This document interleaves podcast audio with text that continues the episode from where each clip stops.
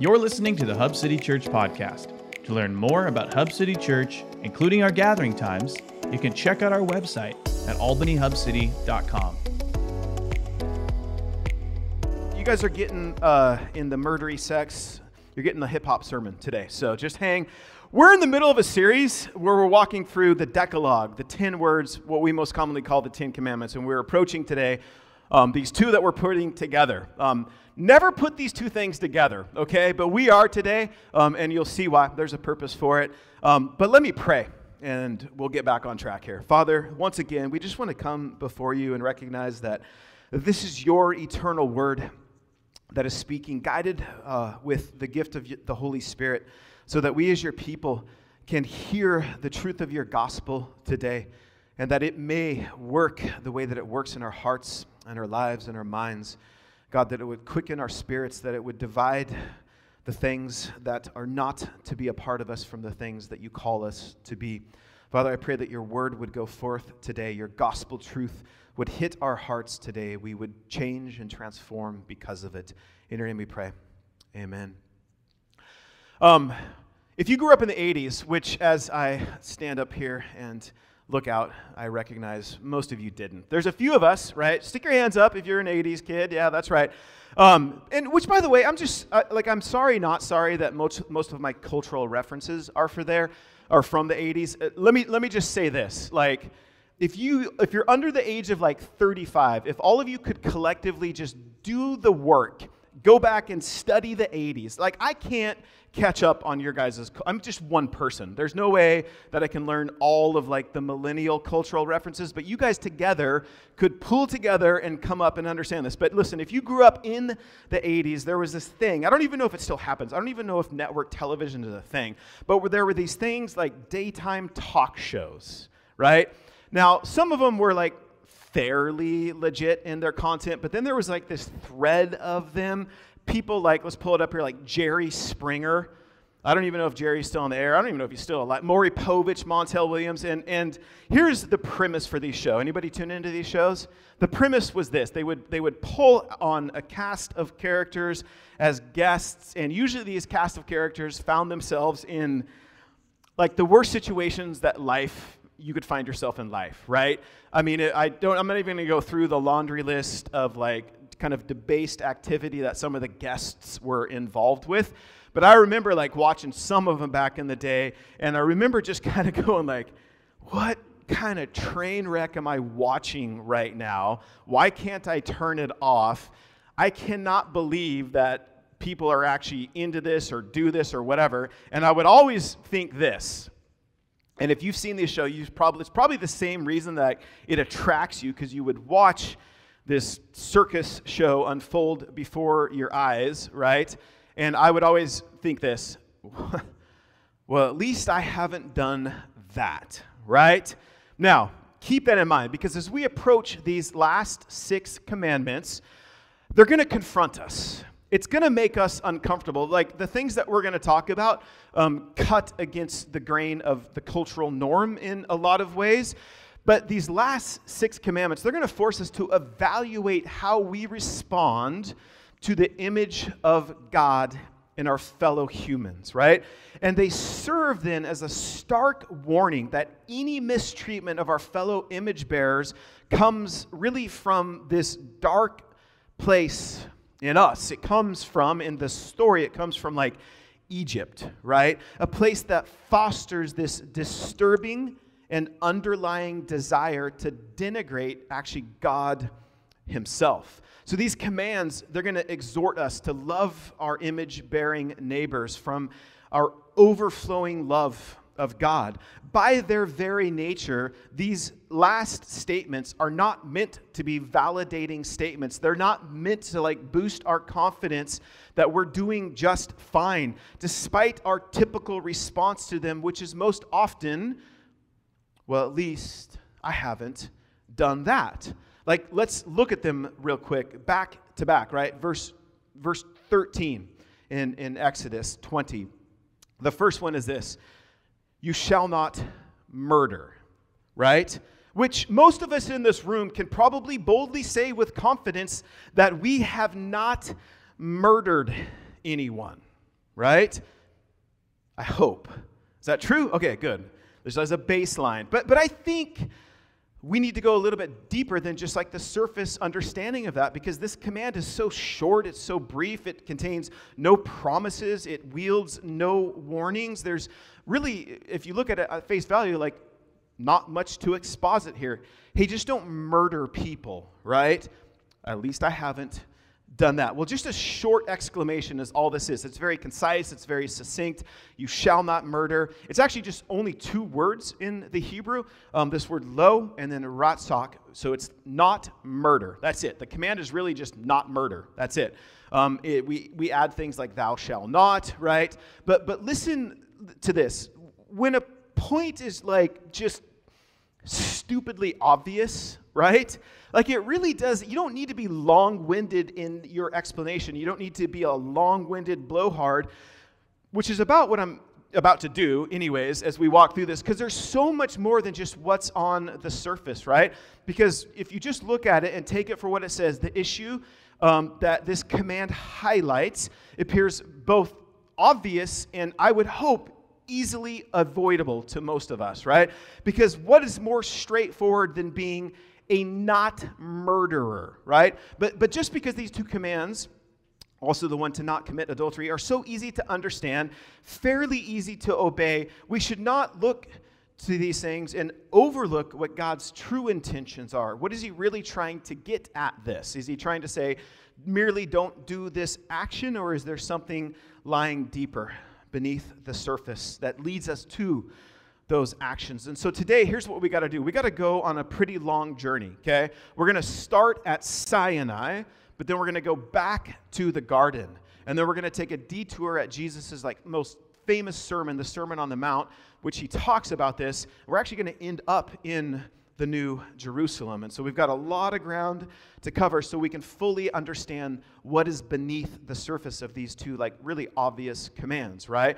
Because when we dig deeper, what we begin to understand is while they're easy to understand, easy to obey, that God has a deeper intention for us here because it's not just the pace that changes here in these commands, these last commands, it's also the focus. It shifts in the last commands to from like honoring like one another as fellow image bearers to our brothers and sisters, our neighbors. And, and the sixth command begins with one of the most heinous acts we could perpetrate against our fellow image bearers. Scripture actually records the earliest violation of this command, and it takes place all the way back in human history in the garden. The story of Cain and Abel could not be more tragic. Not long after Adam and Eve are cast from the garden, clinging to the promise from God of this deliverer that he will send through them, Eve gives birth to Cain. And, and look at how she responds. It's back in Genesis 4 1. Now, Adam knew Eve, his wife, and she conceived and bore Cain, saying, I have gotten a man with the help of the Lord. Now, let's make some sense of that because her reaction is based on what? Well, it's based on this particular promise that, that Yahweh delivers to them, to Adam and Eve. As they're, as they're, they're excommunicated from the garden, God also delivers a, a grace filled promise that He will send one day this Messiah who will crush the head of the serpent, right? And so she's thinking, like, listen, this is promise fulfilled. God said he would send somebody through me, right? This baby is going to be the serpent head crusher, which is an awesome name for a metal band, by the way. Um, and it's easy for us to see the irony here, right? Because what we know is that Cain is not the Messiah, he's a murderer. Adam and Eve, she thinks her firstborn will be like the Messiah, the reality, her firstborn will be the first human to murder, taking the life of his brother, his fellow image bearer. So remember the story. Cain becomes enraged that his brother Abel has received God's blessing and favor. And God warns Cain in Genesis 4, 6, and 7. The Lord said to Cain, Why are you angry? Lock into that word. It's such a key thing to unlocking all of this, right? And then if you fast forward, like you can see the arc of it if you know the Sermon on the Mount. Like, God, like why are you angry? And why is your face fallen? If you do well, will you not be accepted? And if you do not do well, sin is crouching at the door. Its desire is contrary to you, but you must rule over it. So Cain hears this warning, but what we know is he doesn't heed it, right? The temptation to lash out, not control his anger, it consumes him. And ultimately, what we see is that it's not so much that his anger is on, it's kind of displaced onto Abel, but his anger is actually rooted and founds itself more directed at God. But the problem is, he can't reach God right? He, he's going to swing and miss every time he reaches for God. He can't kill God. So he does the unthinkable and he shifts his aim towards his brother, the closest thing that he could get to what? To God's image, his fellow image bearer. He lures Abel into a field and he murders his brother. When God asks him this question, hey, where's your brother? Cain deflects, right, with his own question. He says, well, in Genesis 4 9, am I my brother's keeper? So that question Am I my brother's keeper is so key because it's going to actually begin to find its fulfillment and answer in these last six commands. Church, are you your brother's keeper, right? That question is so important. So, so what we can learn from the first recorded case of murder, can we really say this? Can you really say, when you look at the story, you look how God confronts Cain in his anger, can you really say, well, at least I haven't done that? Because you'd have to step back and you'd have to say, like, hey, listen, I've never been angry at someone. Is that true of you? You've never been angry at someone. So you can see how this thing starts to like kind of unravel if you think it's just about murder. Listen, don't murder people, but God's going to get at something much deeper here for us, right? And so as we examine the story, as we go deeper with it, we discover that his path to becoming a murderer, it didn't just simply start with like planning and plotting the perfect crime, right? It began with this far more pervasive sin. It began with him being angry, right? Which begs this question Is anger a sin? Well, anger is an emotion that every human feels. An emotion is just a natural response to a circumstance, right? It's a negative emotion, but it's an emotion. So, anger is our natural response, I think, to this, to the, to the violation of our wills. Like when what we want to choose, when where we want to go, when that is violated, when we don't get what we want, we get angry, right? There's such a there's, there is such a thing as like a righteous anger. A righteous anger, its aim is to defend God's holiness and his glory. Jesus demonstrates a righteous anger in the Gospels. But so emotions are in and of themselves, like they're, they're not sinful necessarily, but they can quickly progress to being sinful if we do not manage them properly, right? So Genesis 4 does not say that Cain's anger was sinful. It doesn't say that anywhere. God just says, Why are you angry, right? Cain's problem was not just mere anger, but anger nursed and indulged, right? Satiated in the act of taking his brother's life. So it's unchecked anger. Um, or it's anger that actually like kind of gets put into this like plant and nurtured right nurtured sinfully so so we can also guess that his anger was sinful because of Jesus' words about the sixth word in the Sermon on the Mount. Jesus presses his audience towards this like ever expanding, expanding obedience in the Sermon on the Mount. And Jesus has in mind the entirety of the law, right? The, the whole Mosaic law but most specifically, he certainly is processing like the 10 words here. He's thinking in light of these 10 words when he's delivering the Sermon on the Mount. And so, starting with the sixth word in particular, in Matthew 5 21 and 22, Jesus says this He says, You have heard that it was said to those of old, you shall not murder, and whoever murders will be liable to judgment. But I say to you that everyone who is angry with his brother will be liable to judgment. Whoever insults his brother will be liable to the council, and whoever says, You fool, will be liable to the hell of fire. So, notice that Jesus doesn't overturn the command not to murder here, right?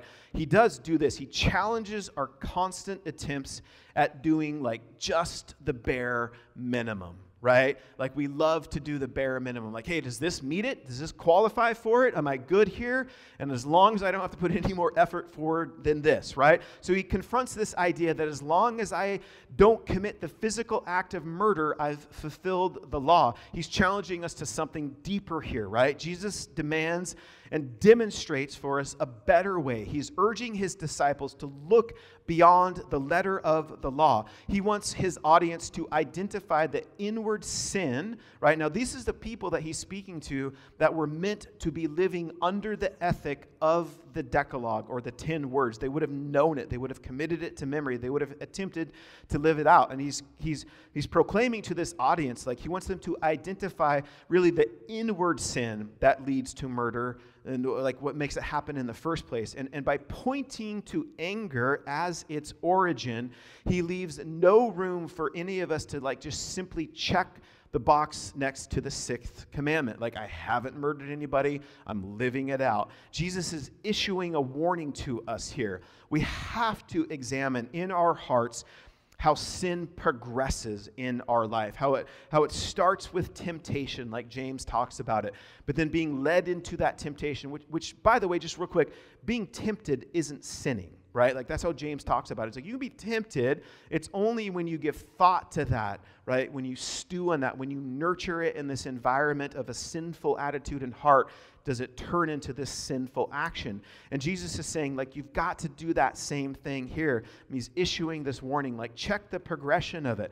A negative emotion can lead to like harmful thinking if you stew on it, to harmful speech, to harmful actions. And so the exclamation, like it, it gets lost on us because you're like, you're reading through this and you're like, you're reading Jesus' words to this audience. And at the end, he's like, and whoever says, you fool, right? Which is, we're like, whatever. Like, I mean, honestly, how many of you have called someone that you love like a bit foolish, right? You're like, ah, oh, yeah, that's foolish, right? Now, what gets lost on us is the word that he actually uses there. It's much deeper than that, right? He's challenging his audience here to understand something far deeper because the word you fool is this word raka, right? It would get bleeped out. Like if I was to, if it had the same connotations, like I wouldn't feel comfortable saying it in front of you, right? It gets lost on us because it's a language that we don't speak. But Jesus is straight up cussing like a drunken sailor here in this passage when he says, You fool, when he says this word raka, right? It would have got edited out of most sermons. It, it, it, would get a bleep from the censors for sure. It's a term of extreme contempt for your fellow image bearers. So, the movement, as Jesus shows us here, the movement from anger to insult to raka, right, can be mapped just like this. First, I, I'm angry with you in response to like a hurt, right? You've done me wrong, so I'm angry at you. Next, I begin to question your character with an insult. You fool, Raka. Then I begin to, to, to question your worth as a person. As anger degrades into contempt, which it does if we let it stew in this sinfulness, the personhood of another image bearer is then devalued. Devalued to the point to where you say, no longer are you just a fool or raka, you don't deserve to exist. Dallas Willard uh, notes it this way about contempt. Contempt is a kind of studied degradation of another, and it is also more pervasive in life than anger. It is never justifiable or good. In contempt, I don't care if you are hurt or not, or at least so I say. So, see the delineation between anger and contempt here? Um, you are not worth consideration one way or another. We can be angry at someone without denying their worth, but contempt makes it easier uh, for us to hurt them or see them further degraded. The intent and effect of contempt is always to exclude someone, push them away, leave them isolated. I would add, make them non existent. People who murder have embraced contempt to the point that they believe another image bearer to be so worthless as to not deserve to live. That's a huge jump from just being angry at someone, right? People who embrace contempt, like I'm angry at people a lot, and I haven't murdered anybody. So you can see how like it just devolves quickly, right? People who embrace that thought, they've this thought of contempt, they've indulged anger to the point that they believe that whatever happened to them, whatever injury that happened to them, it merits a, a response that is even a greater injury to the person that injured them, right? People who indulge anger have made a conscious decision of the will to, to nurture a negative emotion into this like very viable seedling of contempt. And once contempt takes its root, it is a seed which over time ends in disaster if left unchecked. It's important to note that Jesus is not adding to the law here. Not at all, right? He's teaching in both of these commands that we're looking at today that if a person, like when it comes to murder, that if a person dealt with anger quickly and rightly, there would be no need for this sixth word at all. He's saying that the impulse to murder is what happens when anger is left unresolved and unrepentant. He's saying you better check yourself before you wreck yourself and a bunch of other people. From out of control parents at soccer games, which I see often, to crazy incidents of road rage, right? We see evidence all around us. Humans regularly act angry over things that aren't that serious. We indulge and we overexpress it routinely. Our exaggerated responses, they begin to reveal that we didn't simply just like become angry overnight, like in an instant, like that we carry around with us. Some of us just carry around like a supply of pent up anger at all times. Unfortunately, the world has figured out how to profit from our anger, right? They exploit it at every turn. Cable news networks fuel moral indignation over the culture wars. Social media platforms reward outrage with likes and clicks. Our politicians choose a side and stoke the fires of division and contempt. And the problem is, contempt directed at an image bearer breeds all kinds of violence. It masquerades as righteous anger, but it's really just self serving, self elevating. It, it, it, may make a point. Our anger may make a point. Our contempt may make a point. But it always has a victim, right? So let's shift our focus now to the seventh command. We're going to see this picture together and how this is painted. Now, the seventh command is going to be challenging. There's things embedded in here that are that the culture that we live in completely stands against, right? Remember what God is saying, what God is doing. Remember the whole story, the whole narrative. God is speaking now to a people whose sole identity, culture, ethics, morals, values has been shaped by the empire of Egypt. And Yahweh has now freed them rescued them from oppression, and is now forming this new family for himself, this new covenant community. And he's setting the ethics and the morals and the values and the culture of his kingdom here on earth. And so we got to dig into things that, that fly against the culture of this world in this seventh command, right?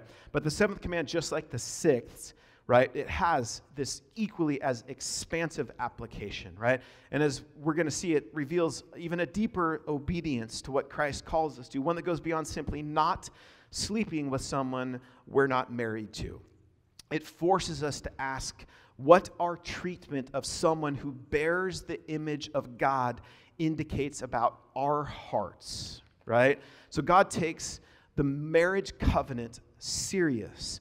Genesis 2:24 describes marriage as the joining together of a man and a woman into one flesh. It's a, it's a word picture to illustrate both the permanence and the interconnectedness of the marriage relationship. What's God's purpose for it? To glorify Him, to find pleasure, and to, to be fruitful and multiply, right? So, so this, this idea of marriage is, is the fulfillment of God's mission of being fruitful and multiplying, which Hub City, y'all take real serious. Like, you're really good at it, right? Like, we just, there's so, like, some of you have had two COVID babies, which is crazy, right? So it's been two years and you've had two COVID babies, right? So, so we need to see this. We need to dig into this, right? So the seventh word here, it does at the surface, and it's important, it does forbid adultery, right? And it, it forbids it as this like blatant dismantling of what God has joined together. So scripture says a lot about adultery. In, in the Old Testament, we, we learned that, that it's punishable by death. In the New Testament, we discover that it's a clear grounds to, to end, like to, to, to divorce, right? It's, it becomes this consistent metaphor throughout the scripture used by God to describe his people's unfaithfulness to him. He calls them adulterers.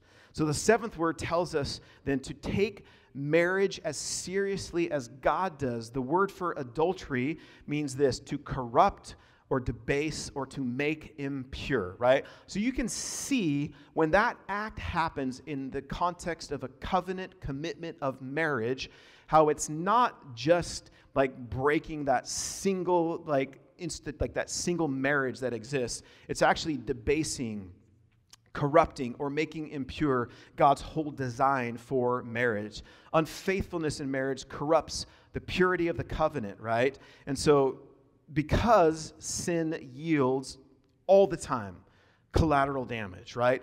Adultery also corrupts and debases the stability of the family unit and the community. Marital dysfunction and sin causes a ripple effect. It does more harm, far more harm to, to, to people than just the adulterer.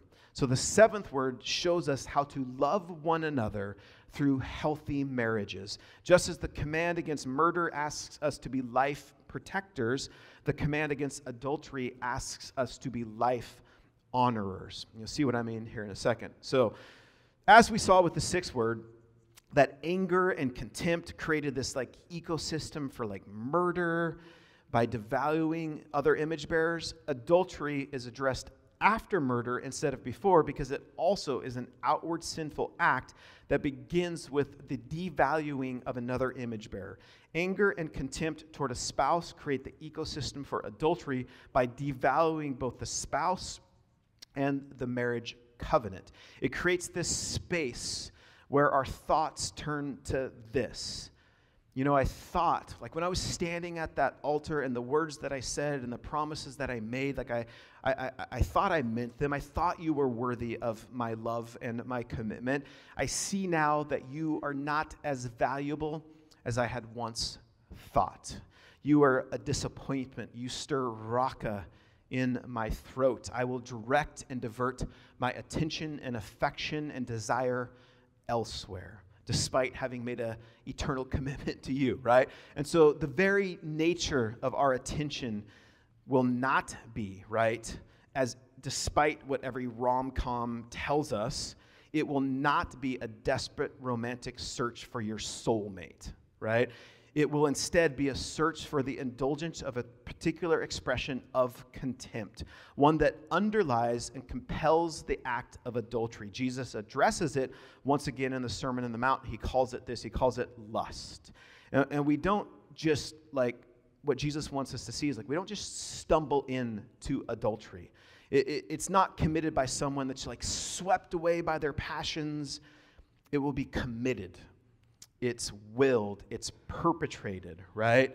And so, it, just like he did with murder, Jesus points us to the root sin of adultery in the Sermon on the Mount, Matthew 5, 27 and 28. He says, You have heard that it was said, You shall not commit adultery. But I say to you that everyone who looks at a woman with lustful intent has already committed adultery with her in his heart.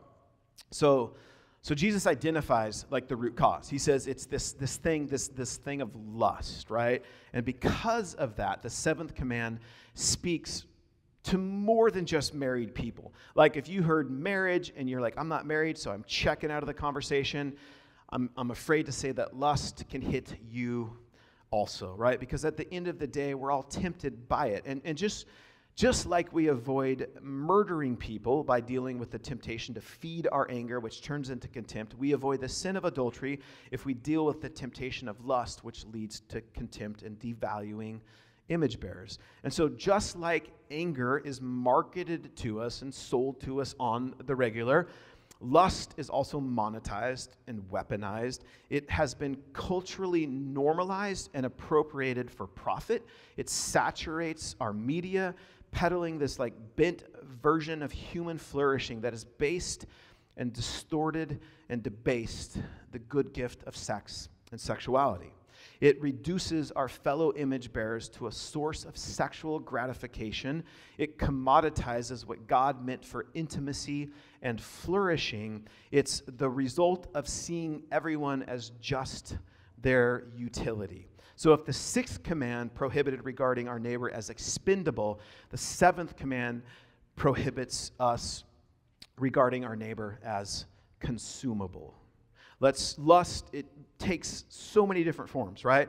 The specific form that lust takes um, here in this passage, John addresses in 1 John 2.16, and he says, For all that is in the world, the desires of the flesh and the desires of the eye, um, in other versions will say the lust of the flesh, the lust of the eye, and the pride of life is not from the Father, but of this world. So John says that there. He says lust of the eye. He is referring, and Jesus is referring to like what we see like what we see and when it turns from something it's just acknowledging god's good gift of creation into something that we like lust after that's what jesus is addressing here right and that story when you think about like seeing something wanting it lusting after it right that story is once again as old as the garden, right? It's Adam and Eve obsessing over the fruit from the forbidden tree. It's physically seeing it, desiring it, and then consuming it. What Jesus identifies as the root of adultery is the very thing that lies at the root of every adulterated act. The lust of the eye is this disordered desire, one that chooses to fix its obsession, desire, and attention on, in its clutches on the things that God declared not good. It distorts and devalues God's intention, and it produces these disordered desires in us. How you guys doing? You guys okay with this? All right, we're, we're, we're going deep here, right? And when you jump into and evaluate and process, like, where are my desires disordered, right? Um, you recognize this. Where they are, it always it always ends up in those parts of your life always also being disordered. So, so this sexual desire inside the, the covenant of marriage is an expression, like as God declares it, of mutual love. It's a rightly ordered desire. Sexual desire outside of the covenant commitment is an expression of lust. Listen, I'm going to say this. If you guys think that you're uncomfortable with this conversation, my 13 year old son's in the room. So just, it's, you're doing okay, right? I'm doing far worse than you guys are we have to see this as like a disordered desire, right? So, so, but God gives us this beautiful act, right? And so we have to also say then, then outside of the context of covenant commitment, sex outside of marriage is often just about consumption. It's it's this temptation, right, that breeds in us to avoid vulnerability, to avoid commitment to avoid covenant. And so when the lust of our eyes is when it levels its gaze on fellow image bearers, whether that's sexual or anything else, we're viewing that person as someone who deserves or even wants to be consumed. Like as you sit there right now, do you feel that you are made in the precious image of God to merely be consumed? Right? No. But but we're not called, right? Because we're not called to consume those that we love. We are called to treasure, protect, love, and serve them and elevate them as fellow image bearers, not consume them. So the root sin of adultery chooses a person it is willing to treat with contempt so lust so devalues the object of its aim that the act of adultery becomes like the next logical step. That's how you map that out. And just like he did with murder and anger, Jesus shows how one results from another. And he wants to rip its roots out of us. Remember last week we said a lot of what the Ten Commandments are are an invitation to have Egypt extricated from our hearts, to rip out anything from this false culture that would cause us to worship a false God in a false way, that would give us a false identity. And so Jesus is saying, I want to strip that out of you. But I think there's this challenging thing when we approach like all of this conversation, right? And I think that we all too often approach it this way. Like, hey, listen, like if I could do my best to like bring it under control, like when you think about those besetting things in your life, maybe it's some of these. And you're like, if I could just bring it, if I could just tame it. But that's not how Jesus talks about it here, right? Jesus doesn't want us to tame contempt. He wants it, us to kill it, right? He wants it to come to death in our life. Look at how Paul talks about sin and contempt and lust. In Colossians 3 5, he says this Put to death, therefore, what is earthly, what is Egypt in you sexual immorality, impurity, passion, evil desires, and covetousness, which is idolatry, right? So put it to death. I think the enemy has succeeded in convincing us that lust is just something to be managed instead of slain. God intends for us to strike it down. How? Well, after Jesus identifies lust as the root cause of adultery, he says this very dramatic statement. It's like, whoa, Jesus, calm down here, right? Matthew 5, 29 to 30. He says, If your right eye causes you to sin, tear it out and throw it away. For it is better for you, or for it is better that you lose one of your members than that your whole body be thrown into hell.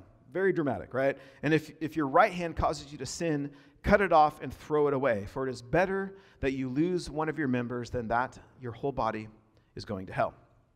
So, man, if there is any passage of scripture that challenges our defense of like a literal interpretation, it's this one, right? Because if we took it more serious, man, there'd be a lot of left-handed people with eye patches in here, right? Like we just kind of go like, yeah, like the market on eye patches would be stunning right now. So, it's challenging for because is Jesus actually like suggesting that the solution to lust is to start hacking off our body parts? Right? It, it, as if only the conquering of lust was like this simple as like getting out the cleaver and just going all like Jason Voorhees on ourselves, right? Even if we could survive that, the problem that Jesus addresses is like we can't live without our hearts. And that's so often where this dwells. It manifests itself out here, but it dwells in our hearts right? And the rest of our bodies, as Jesus talks about, they just chase after what our heart truly wants. We need something far sharper and more accurate than any blade forged by any human hands to cut this out of us, even if that blade was forged in the fire of Mount Doom. That was just for you, buddy, right? We need something that's going to reveal and cut out of our hearts any disordered desires. Fortunately, we have one. We have the Word of God, which is living and active, dividing our thoughts and our intentions from each other, getting rid of those disordered desires. I love how the psalmist puts it in Psalm 37 4. Delight yourself in the Lord, and he will give you the desires of your heart. Right? So that's a bit circular. So give yourself over, give your heart to Yahweh. And in doing that, he will put rightly ordered desires in your heart and then you will love him more and then the more rightly. So it's just this circular thing. The more that you delight yourself in the lord the more that he's going to give you the desires of your heart and what your heart truly desires is ultimately yahweh right? So we as we confess and as we repent god puts to death our disordered desires. He gives us rightly ordered ones desires that seek to worship honor and represent god.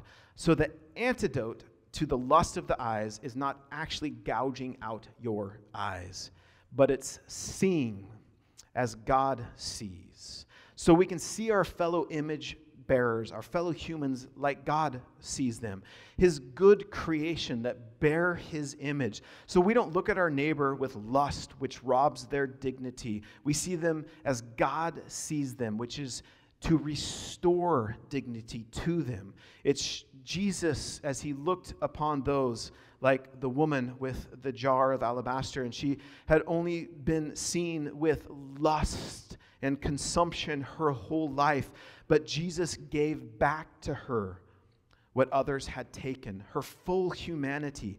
Do you see how it's not enough to just not commit adultery, not lust? Because the absence of what's wrong doesn't always produce the presence of what's right. So, what should we do, right? We should restore dignity to those who have suffered at the hands of a culture that robs them of it at every opportunity. We should see the image of God in them and elevate that in them. We fight against the cultural message that humans are objects to be exploited or consumed and just like murder, when we deflect our connection to its victims by asking, Am I my brother's keeper? Right? When we ask that question, the blood bought children of God know the answer to our own question because Christ, our brother, has answered it fully and finally with his yes. He became the object of our anger and our contempt, denigrated and devalued, stripped of his dignity, endured the anger and contempt of his creation in his broken flesh and spilled blood. He felt the sting of the lust of his creation's eyes as they sought to consume his very life. Cain, the murderer, was not the Messiah. Christ, the murdered, is the Messiah. Because he is the image of the invisible God, those who hated God dealt violently with that image. Those that sought autonomy with their lust for independence turned their back on their Creator. We are dearly loved children of God because of Christ's life giving act. In him was life. So, who, if they're in Christ, can be an instrument of death? He lived perfectly. He perfectly lived out the law. He did not lust. So if you're in Christ, how can you be unfaithful? Because we are accepted into the beloved. We will not be content to simply be not murderers or not contemptuous or not angry or not adulterers or not consumers. We will not merely refrain from taking life, we will run toward giving it. We won't merely refrain from adultery, we will seek to faithfully live out our covenant promise to elevate image bearers, not consume them. So, church, let's be life protectors and esteem givers and peace makers. Let's seek justice in a culture that believes entire categories of image bearers are worthy of our contempt or consumption. In a world defined by dividing image bearers, we have to seek and live out shalom. Church, when we live this out as our mandate, motivated to honor and elevate, worship God and our fellow image bearers, our sphere of influence becomes an outpost to the kingdom of heaven on earth.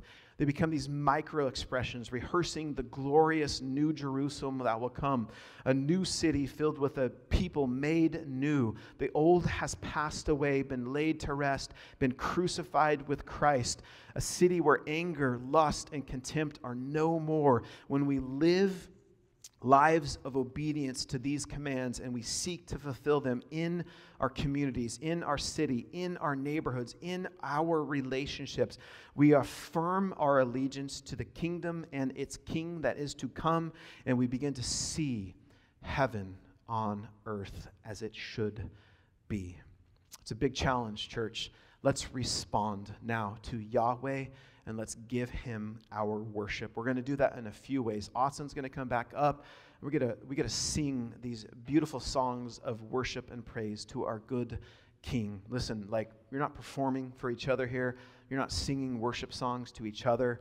We're singing to our good and glorious God. We're going to give you some moments. You can, you can pray, you can communicate with God. We would ask that if Hub City is your home, you would give and give worshipfully. You can do that in a few ways. We got a box over there. You can put what you're going to give in there. You can give online today. Um, again, if Hub City is your home, is your home, we ask that you give and give worshipfully and joyfully. And finally, we get to go um, to the table where we hear Jesus' cry, his deep invitation of life. And we go to that table and we partake in his life by sharing in his broken body, by sharing in his spilled blood for us. And we go and we receive his gracious gift of life to us as we remember and acknowledge. So we go in grace to the table, receiving God's good gift. Let me pray and let's respond. Father, we thank you for.